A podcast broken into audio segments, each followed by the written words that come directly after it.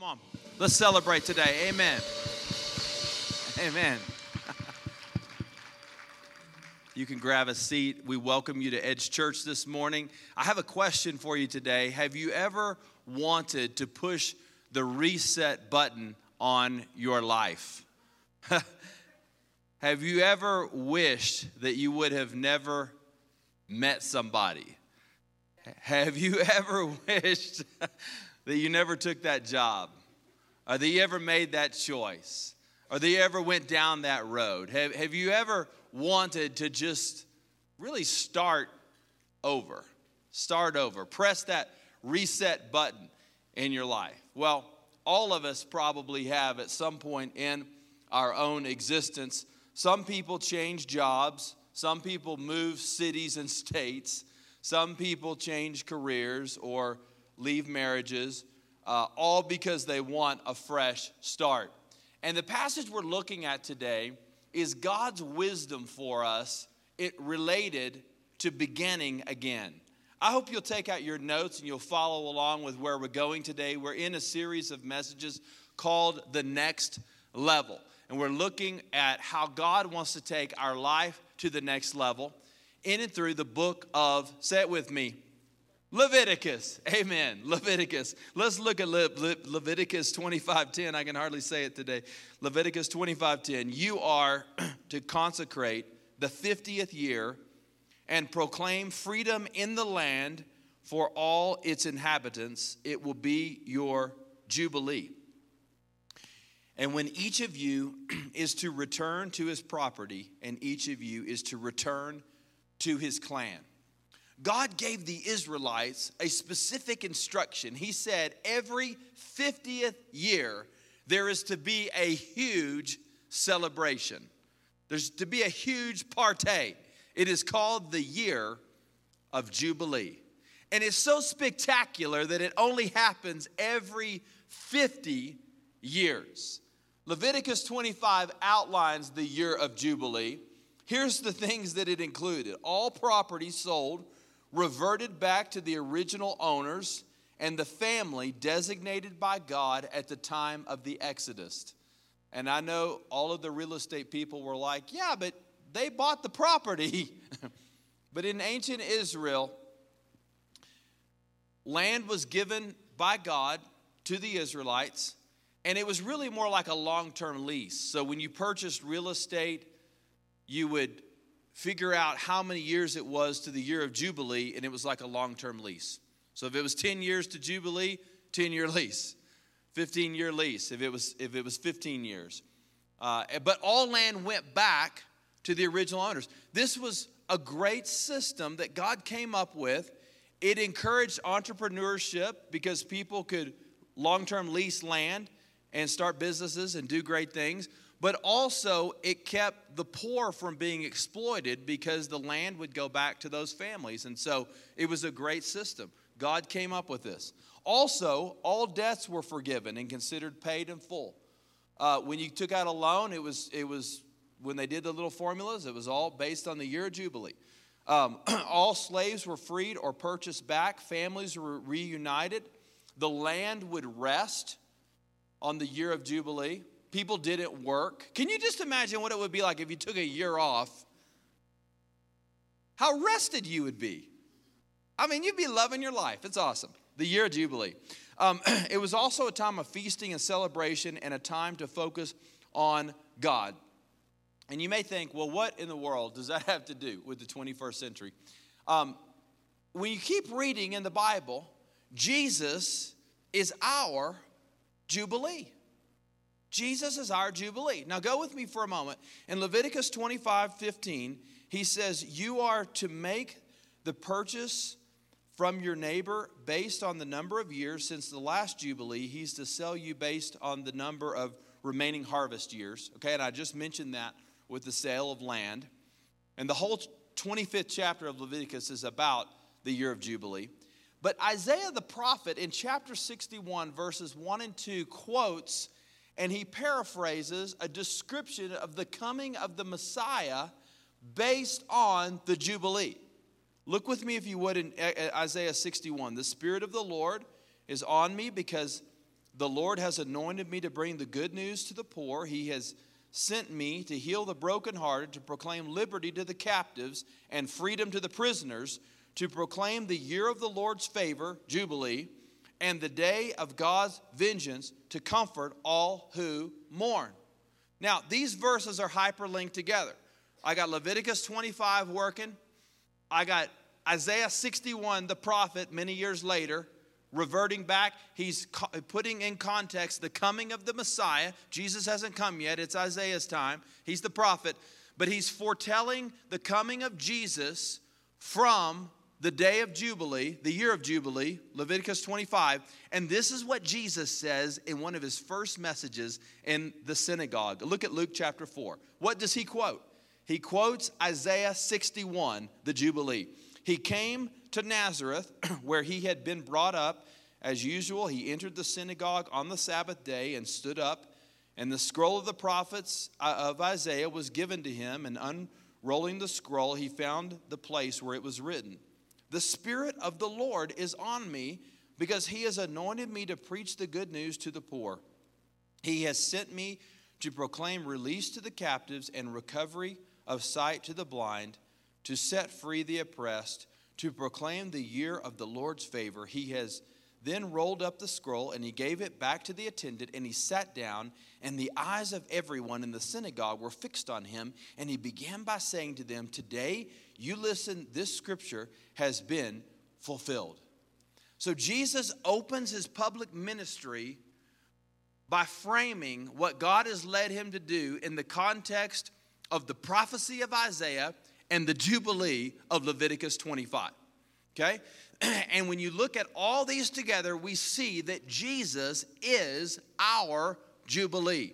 Now, I want to give you four reasons, at least four reasons, why Jesus is our Jubilee. Number one is simply that Jesus is our Jubilee because uh, we have freedom in Christ. We have freedom in Christ. And you notice the way that Jesus describes the coming of his ministry, um, quoting Isaiah, he says that the captives have been set free. Uh, and he says the prisoners have been set free. Now, what is a captive? A captive is somebody who has been taken prisoner, uh, but they haven't done anything wrong, right?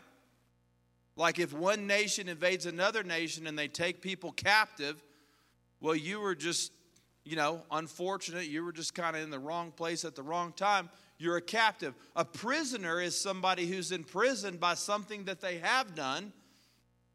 So, something wrong that's taken place, so they've been imprisoned. Now, spiritually speaking, Jesus says, I came to set the captives and the prisoners free.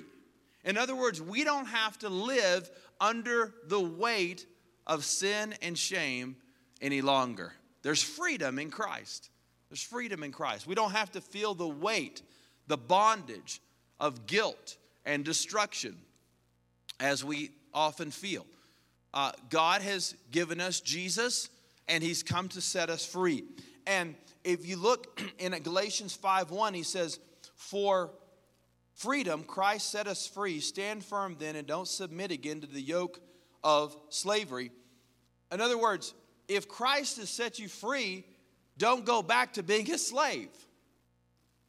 How many times in the Christian life do we go back to the old way of living? We, we begin to think the old way. We, we go back to what's comfortable when we get stressed, when we get overwhelmed. We go back to old patterns, don't we? And he says, Listen, if Christ has set you free, don't go back to being a slave. Don't live under the weight, the pressure, the, the, the demise of, of, of sin. Don't do it. Freedom. We, we, we've been set free. We've been set free. And then later in Galatians 5 13 and 14, he says that we ought to use this freedom as an opportunity to serve others. And the reason that we love and serve others is because God has set us free. We are free to love and to serve. Now, if you've been a captive, maybe somebody has wronged you in some way and you're a captive. Listen, Christ wants to set you free from bitterness, from hostility. If you've been wronged, maybe you didn't even do anything wrong, but somebody did something to you. Christ wants to set you free from the weight of unforgiveness and anger and hostility and bitterness. Some of us have made some really, really bad choices, and you're a prisoner maybe to those choices. Christ has come to liberate, to set us free, to give us the Jubilee. Jesus is our Jubilee because he's the great liberator. And uh, God has given us a great opportunity, hasn't he? Um, if you look a little further, the Jubilee also relates to mercy. And look with me, if you would, in, back in Leviticus 25 35 to 38. This is the description of the way the people were supposed to act at the time of Jubilee. If your brother becomes destitute and cannot sustain himself among you, you are to support him as an alien or temporary resident so that he can continue to live among you. Do not profit or take interest from him but fear your God and let your brother live among you. And you are not to lend him your silver with interest or sell him with your food for profit. I am the Lord your God who brought you up out of the land of Egypt to give you the land of Canaan and to be your God. So, what is the scripture saying? At the time of Jubilee, he says, listen, don't take advantage of people who are struggling. When people are down, show what? Show mercy to people. Be merciful, right? Don't charge them interest. Don't say, yeah, I'll give you a loan. I'm going to give it to you at 25% interest, you know? don't, don't, don't do that. He says, be gracious. Amen? The gospel message is a message of mercy. Christ came to give us mercy. Look at Ephesians 2.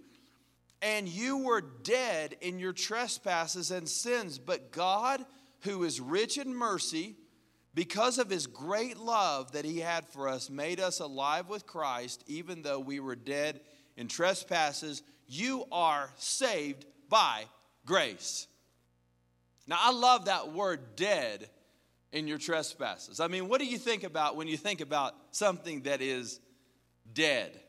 Notice he doesn't say you were sick, you were struggling, you were handicapped, you were disabled. If you're disabled or handicapped, you can still do something, right? He says you were dead.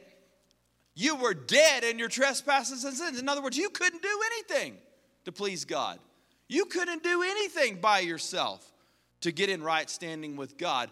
But God, and that's one of the biggest buts in the Bible right there. but God, who is rich in mercy, bestowed his grace on us. Wow. Wow. we were dead, man, but we were we were resurrected. We were comatose. We had nothing to offer. And yet Christ came and he put us in right standing with God. And I love that word were because it's past tense. He says, and you were dead in your transgressions. In other words, that's who you used to be. But if you are in Christ, who you were is old news. That's the old stuff. All things have become new because God is rich in mercy. God is rich in mercy. And God is telling the Israelites, look, guys, I was merciful to you. I gave you the land. If it wasn't for me, you guys wouldn't even have any land in the first place. I've been merciful to you. See, the capacity to be merciful to others is rooted in the gospel message. God was first merciful to me. And because God has been merciful to me, I can be merciful to others. If you've never received mercy, it's hard to give away something you've never received. But it all begins with God. And the Jubilee was a year to focus on the mercy and the grace and the greatness of God. And Jesus echoes this in the Gospels. Uh, you can't celebrate being alive if you don't understand that you were first dead. You can't celebrate being found if you don't understand you were first lost. You can't celebrate grace if you don't understand the bondage of sin and guilt. And you can't celebrate walking in the Spirit if you don't understand the nastiness of sin. Jesus is our Jubilee because he offers us freedom, he offers us mercy, and he offers us rest. He offers us rest. Now, the Jubilee was a year of rest. Look at this in verse 11 of Leviticus 25. The 50th year will be your Jubilee. You are not to sow, reap what grows by itself, or harvest its unintended vines. It is to be holy to you because it is the Jubilee, and you may only eat its produce directly from the field. The people didn't work. The people didn't work. And he says, don't even plant a crop. Now, if some seed sprouts up and you're hanging out in the field one day and you want a little snack, then good for you. But you're not to harvest it, you're not to sell it, you're not to you're not to plant it. It's the year of jubilee. It's the year of rest. What would your life be like if you rested a little bit more? The other day, I forgot to plug in my cell phone before I went to bed, and I woke up and I had like 2% battery. Has anybody ever done that before? I was in total panic. I was in disarray. Oh my goodness, what am I going to do if I don't have my phone? You know, that's a terrible feeling, isn't it? I have like a phobia about that. Like, oh my goodness, what's going to happen? It's bad. so I was going around. I was at Starbucks. I was trying to mooch a cord off somebody, you know, all these strangers. I was like, man, listen, it's been a bad morning. Do you have a cord, you know? and I was concerned because, you know, the little bars were diminishing. And what was I going to do? And, you know, I was kind of in the red, if you want to say it that way. And I didn't, I didn't have a lot of power. Well, you know what? A lot of people's life is kind of like the depleted cell phone battery. A lot of people are living with 2% battery. And it may not be that your kids are so bad, but it's just that you feel so pushed and so strained that they're driving you crazy. It may not be that your coworkers are as evil as maybe you think they are, Maybe you just haven't been recharged in a while. Here's a great spiritual truth we have rest in Jesus Christ. We have rest in Him.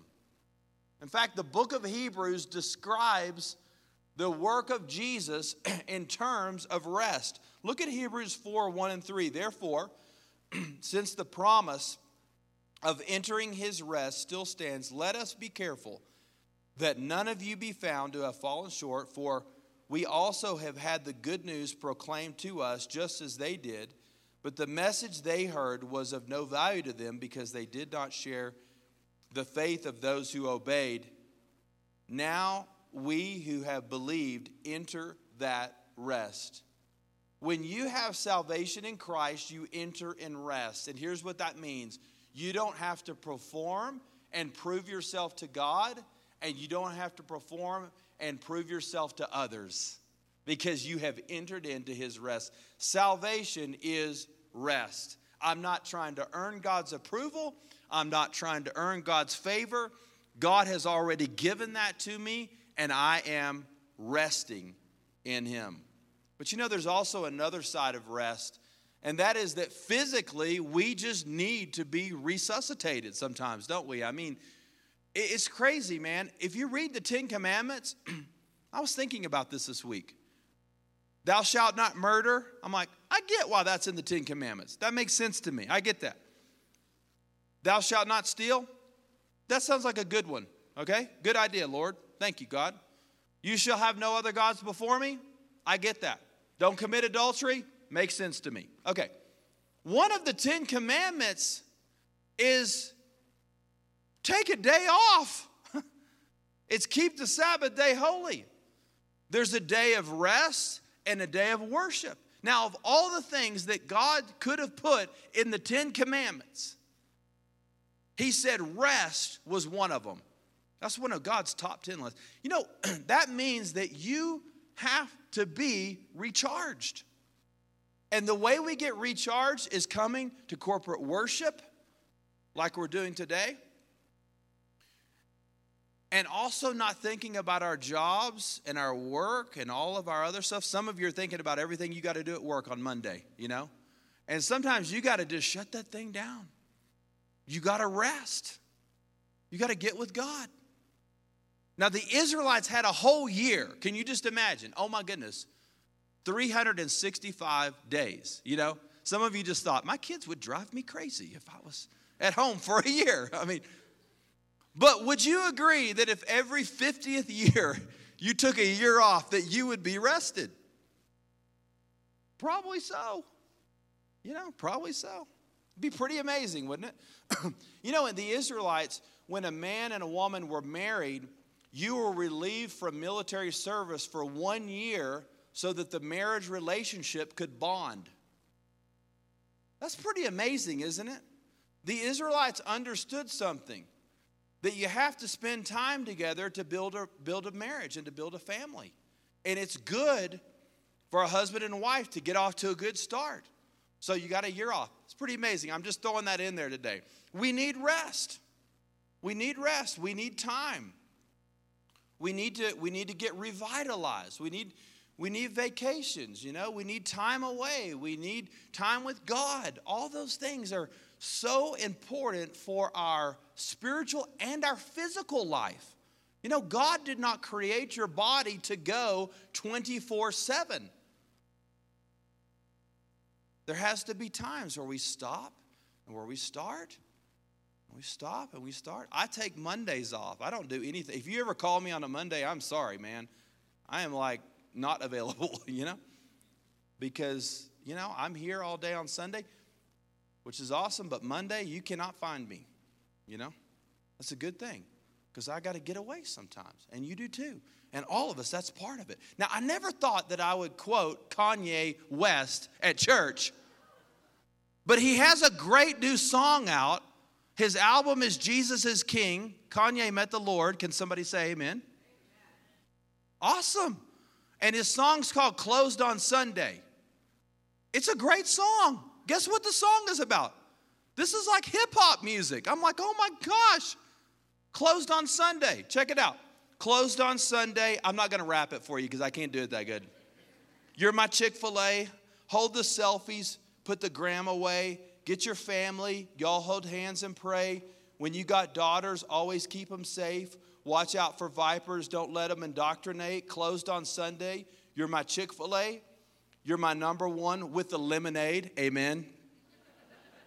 Raise your sons, train them in the faith through temptation. Make sure they're wide awake. Follow Jesus and obey. No more living for the culture. We're nobody's slave. Closed on Sunday. I think a great mantra for our lives would be closed on Sunday. Time to focus on our family, time to focus on worship, time to focus on the things of God, the things that He has for us. And He put Chick fil A in there too, and that's cool. That's cool. That's real cool. Now, Jesus echoed this in Matthew 11. He said, Come to me, all of you who are weary and burdened, and I will give you rest. All of you take up my yoke and learn from me because I am gentle and humble in heart, and you will find rest for yourselves. For my yoke is easy and my burden is light. My yoke is easy and my burden is light. I wonder what your life would be like if you could begin to transfer the weight of all of the pressure and the things that you feel to the Lord from you. All of the burdens, all the responsibilities, all the obligations, all the expectations. What if you could just take that and just take that like a big backpack and just take it off and just give it to the Lord? Jesus says, you know what? When you know, when you know that I'm with you, my burden is easy, my yoke is light. How great would it be just to let the Lord just take those things, those burdens? Now, I know what some of you are thinking. You're like, all right, Pastor, I'm not taking a year off, though. One of the things we talked about in the earlier part of this series is that God gave specific commands at specific times to specific people. And the Levitical code, most of it, much of it, was information that was given specifically to the Israelites at that particular time. Okay? We don't sacrifice animals anymore. We don't do everything in the book of Leviticus. We follow the spiritual laws of Leviticus, but not every single command that was given, like the year of Jubilee. Okay? Some of you wanted to go into your work tomorrow and go, I'm on Jubilee, baby. I'll see you later, you know? Thank you. Thank you. I'll see you guys in 365 days, you know? I'm on Jubilee. Yeah. I love this church, you know? Come on. awesome. The principle is rest. The principle is time with God. The principle is plug your battery in. That's the principle.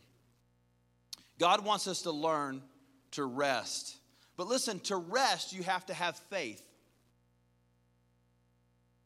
You have to trust that God is going to take care of your needs. You can't rest if you think that everything is on you. If you believe that all of your provision is up to your hard work and your discipline and your intuition and your experience and your expertise, if you believe that you're going to make it happen, you will never enter into this rest because rest takes faith. It takes faith to say, you know what? I can take some time away from work to spend some time with my family and go to church and do the things of God and not starve to death. That takes faith. That takes time with God, doesn't it? So, rest and faith go together. If you're going to rest, you have to believe that God is going to take care of your needs. And an important facet of the Jubilee is the rest. It's a rhythm, it's a rhythm of rest. Here's the final thing that the Jubilee says to us that I want us to look at this morning I have provision in Christ. Now, I've got freedom in Christ, I've got mercy in Christ, I've got rest in Christ, but I have provision in Christ. What God provided on the sixth year was to cover the seventh year. Now, every seventh year, they would let the land lie fallow.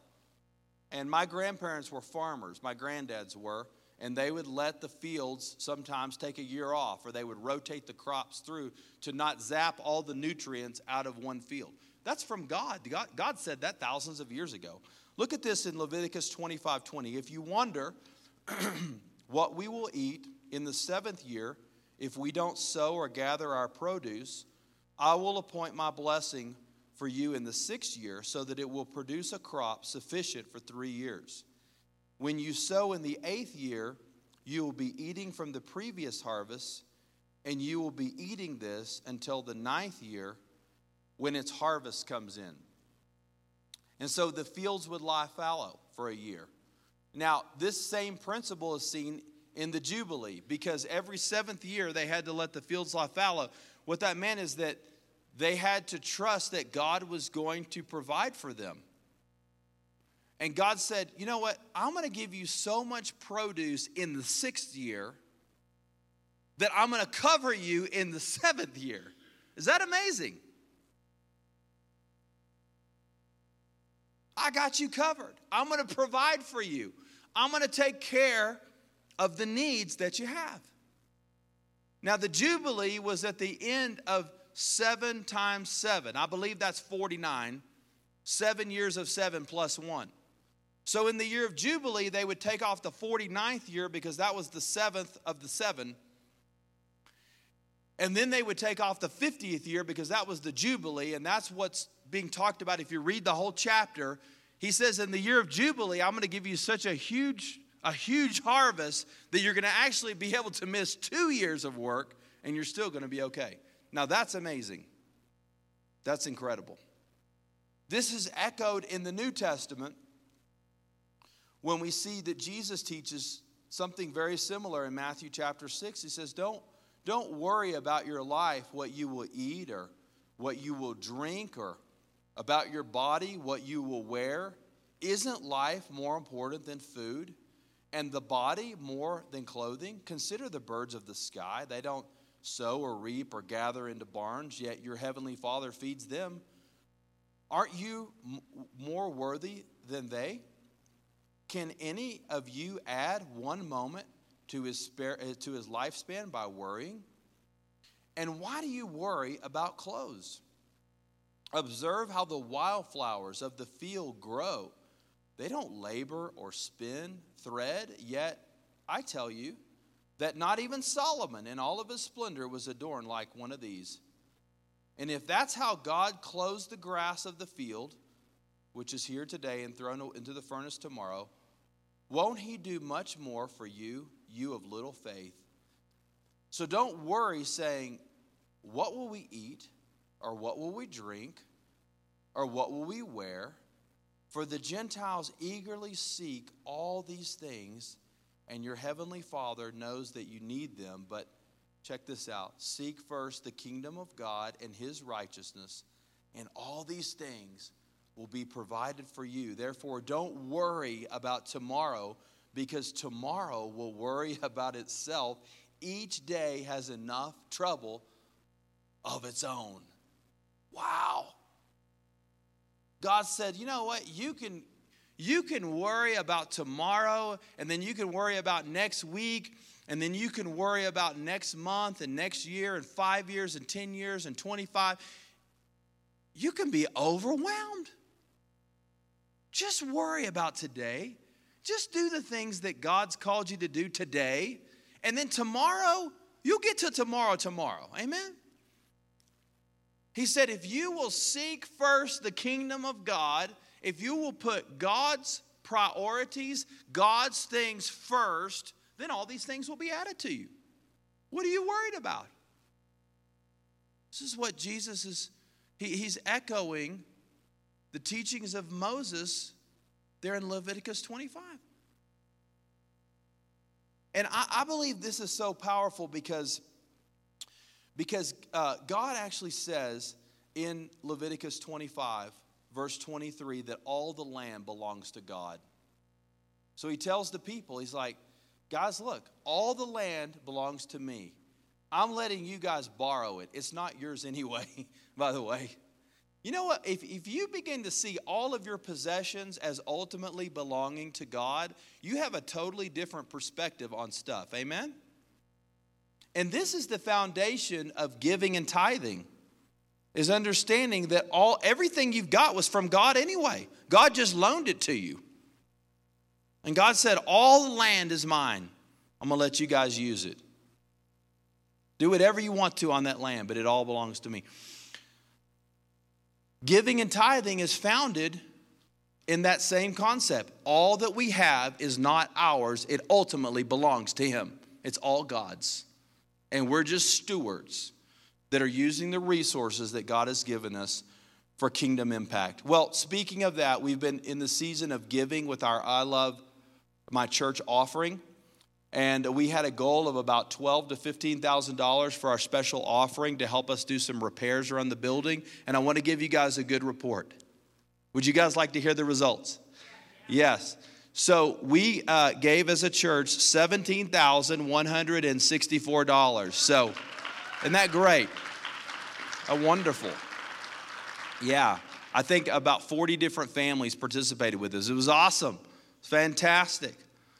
And you know what? When a church understands that all their stuff belongs to God, then giving is just a natural response. Way to go, church. Way to go. A huge lift, a huge blessing for the church to go over and above what we expected. Amen?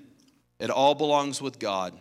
Now, I want to point out a couple of things here in Matthew 25 very briefly. And this could be a 10 week sermon series, okay, from Matthew 6 25. But I'm going to give you a couple of concepts to think about if you want to write these down.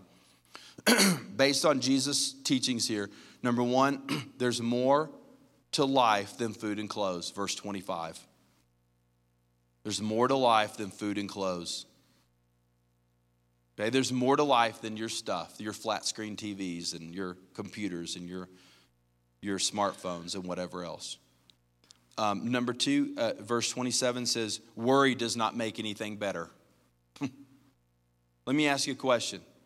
You being upset and stressed out, is that going to make any of your financial situation turn directions for you? They're going to make anything better. All that does is make you feel worse. So why worry? Uh, here's the third thing birds and wildflowers don't worry, they live one day at a time. That's verse 28. So should we. Birds and wildflowers live one day at a time. I'm not saying that we don't need to do some planning, but I mean, birds don't wake up in the morning and go, man, what do I have in my retirement account? You know? There's a simplicity there, okay? Let's be responsible, but let's not like overwhelm ourselves, okay? Um, here's something in verse 31 you don't have much faith if you worry all the time. You're like, oh man, I'm a man of faith. I'm so stressed out. You know? Worry and faith are at odds with one another in your life. When you worry all the time, you're like an unbeliever, verse 32. Let me ask you a question Do you stress as much as your next door neighbor that's not a Christian? Is there something different about you? Is your trust in God just something that, you know, you think about like on Easter and Christmas, but it doesn't really impact the way you live like the other days of the year? Or, or, or you know, how, how does the scripture and God's word, how does that impact you? Are you just like everybody else? Verse 33 Seek God and he'll meet your needs. We're, we are so focused on worry and stress and achievement. And God says, What I'm looking for is people who will focus on the Lord. Kingdom first. God's stuff first. Seek first the kingdom. And then all these things will be added to you. Verse 34 Don't get caught up worrying about tomorrow and the next day. It's a dead end trap. Now, here's the crazy thing as far as we know, the Israelites never practiced the Jubilee.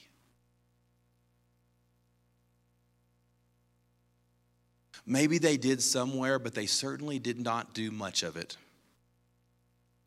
And God gave all of this great teaching and this great command. You're going to rest. I'm going to provide for you. I mean, if somebody said, I'm going to pay you and you're going to do great, go take a year off, you'd be like, I'm going to Tahiti, baby. God made all the, He gave all this instruction, and the people were like, eh, you know? How many times do we hear the Word of God and say, that is so cool, that is awesome to think about? I'm leaving church and now I'm back to doing my own thing. How many times do we hear the word and kind of admire the word and think that's cool for the word to say that? But it doesn't really change the way that we operate or the way that we think. And God gave them so much opportunity and it was squandered. I wonder how much opportunity God is giving you today through His Word. And He's saying, Will you take the challenge? Will you see Jesus as your Jubilee? Will you believe that you have the freedom, the mercy, the rest, and the provision that God wants you to have? Or do you see everything that's in the Word as just a big suggestion? Something that's intellectually stimulating to think about, but has no ramifications in your own life. Let's be people that celebrate the Jubilee every day because Jesus is our Jubilee. Jesus is our Jubilee. Come on, let's put our hands together, church. Let's celebrate it. Amen. Amen. Would you pray with me for just a moment? Let's just bow.